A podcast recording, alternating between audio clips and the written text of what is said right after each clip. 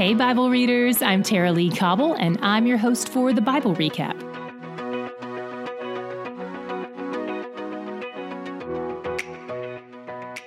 Over the next few days, we're reading about the hinge point of history and the foundation of our faith. Even though they may be familiar to you, try not to rush through these readings or gloss over them. Sit with them if you can. Today's reading has a lot in common with tomorrow's reading, so today we'll recap the first half, then tomorrow we'll tackle the last half. As the day breaks, Jesus has been through three religious trials, and the rulers declare him guilty. The next step, if they want to enact the death penalty, is to present him to the Roman governor Pontius Pilate, because only the Romans can hand down the death penalty. So he's taken from his religious trials to a civil trial. With Pilate, the people accuse Jesus of claiming to be a king, since that would pose a threat to the Roman authorities. In Luke's account, they even say Jesus had forbidden them to pay their taxes to Caesar, but we know that's a lie based on his response to them in Luke 20. Pilate questions him about being a king, and in John's account, Jesus explains that his kingdom is not of this world. Otherwise, his followers would be fighting, and they aren't. He says he's not there to fight, but to speak truth. Then Pilate responds with a question that has always been a popular response to the gospel What is truth? In Luke's account, Pilate sends Jesus to King Herod before proceeding with things. It seems like Pilate is trying to find a loophole for having to make a judgment because Jesus is from another jurisdiction, even though his alleged crimes have been committed in Jerusalem. So he sends him off to King Herod, a higher authority.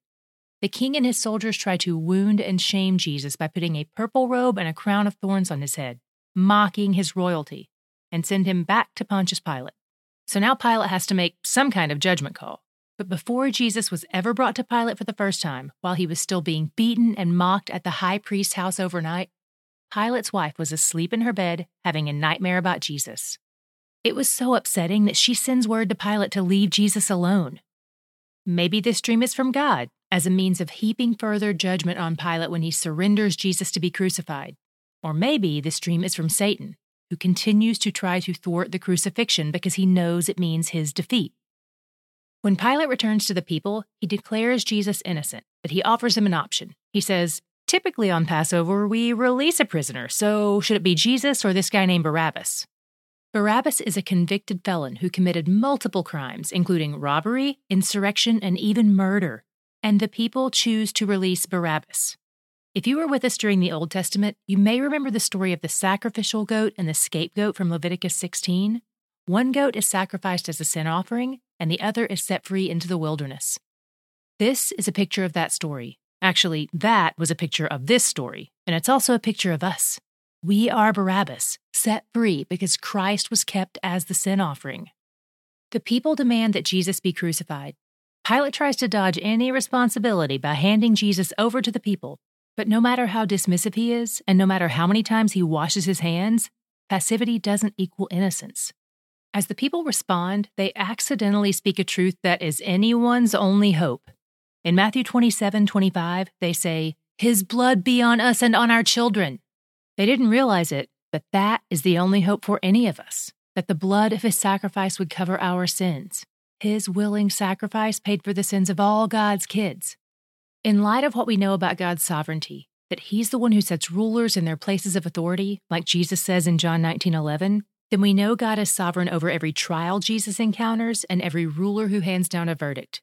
And we also know God is sovereign over those verdicts that resulted in Christ's death, because Revelation 13:8 tells us the cross was the plan even before the world was formed.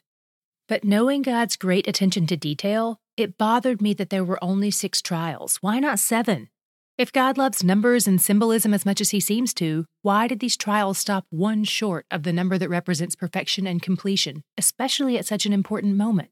Scripture doesn't tell us, but I have a theory. I'm always hesitant to share my thoughts and opinions with you because I don't want to risk having anyone think they're scripture. But occasionally I do share them because I think it's important to be curious about the unclear aspects of Scripture while holding our conclusions with an open hand. So let me be clear this is just a theory and it's not in scripture, and I very well could be wrong. I wonder if, after the three religious trials declaring him guilty and the three civil trials declaring him innocent, the seventh and final verdict is actually the one handed out by God the Father, affirming and approving of the finished work of Christ on the cross, his beloved Son, in whom he is well pleased, the perfect, complete verdict handed down by the one righteous judge. But maybe not. Okay, now back to Scripture. While all the trials of Jesus are taking place, Judas has realized the magnitude of what he's done in handing over an innocent man. He feels like he can't live with the weight of that guilt, so he takes the silver and throws it back into the temple. The priests take the money and buy a field to serve as a cemetery, and Judas dies by suicide. Matthew tells us Judas changed his mind, but the original text marks this differently than a change of heart. I've heard this described as worldly sorrow, like in 2 Corinthians 7:10. It says, "Godly sorrow brings repentance that leads to life without regret, but worldly sorrow brings death."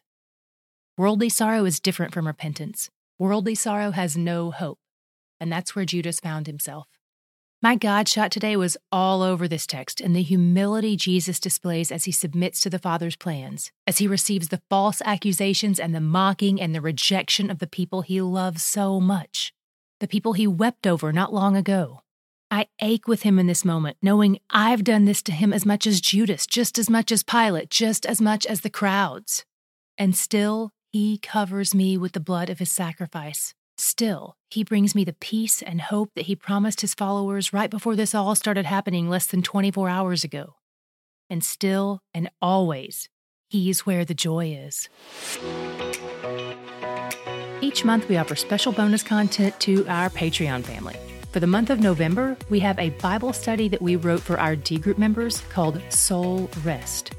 And isn't that exactly what our hearts need to hear right now? It focuses on what it looks like to abide in Christ. We're sending this out to patrons who've joined at the bonus content tier or higher. If that's you, just log into your Patreon account to get your perks, or if you've selected to have your perks emailed to you, you can look for it there. If you're a part of our Patreon at a different tier and you want access to this perk, you can log into your account and adjust your membership accordingly. And if you're not yet part of our Patreon family, this is a great time to join us. Check out today's show notes for a link or click the Patreon link on our website, thebiblerecap.com. The Bible Recap is brought to you by D Group, discipleship and Bible study groups that meet in homes and churches around the world each week.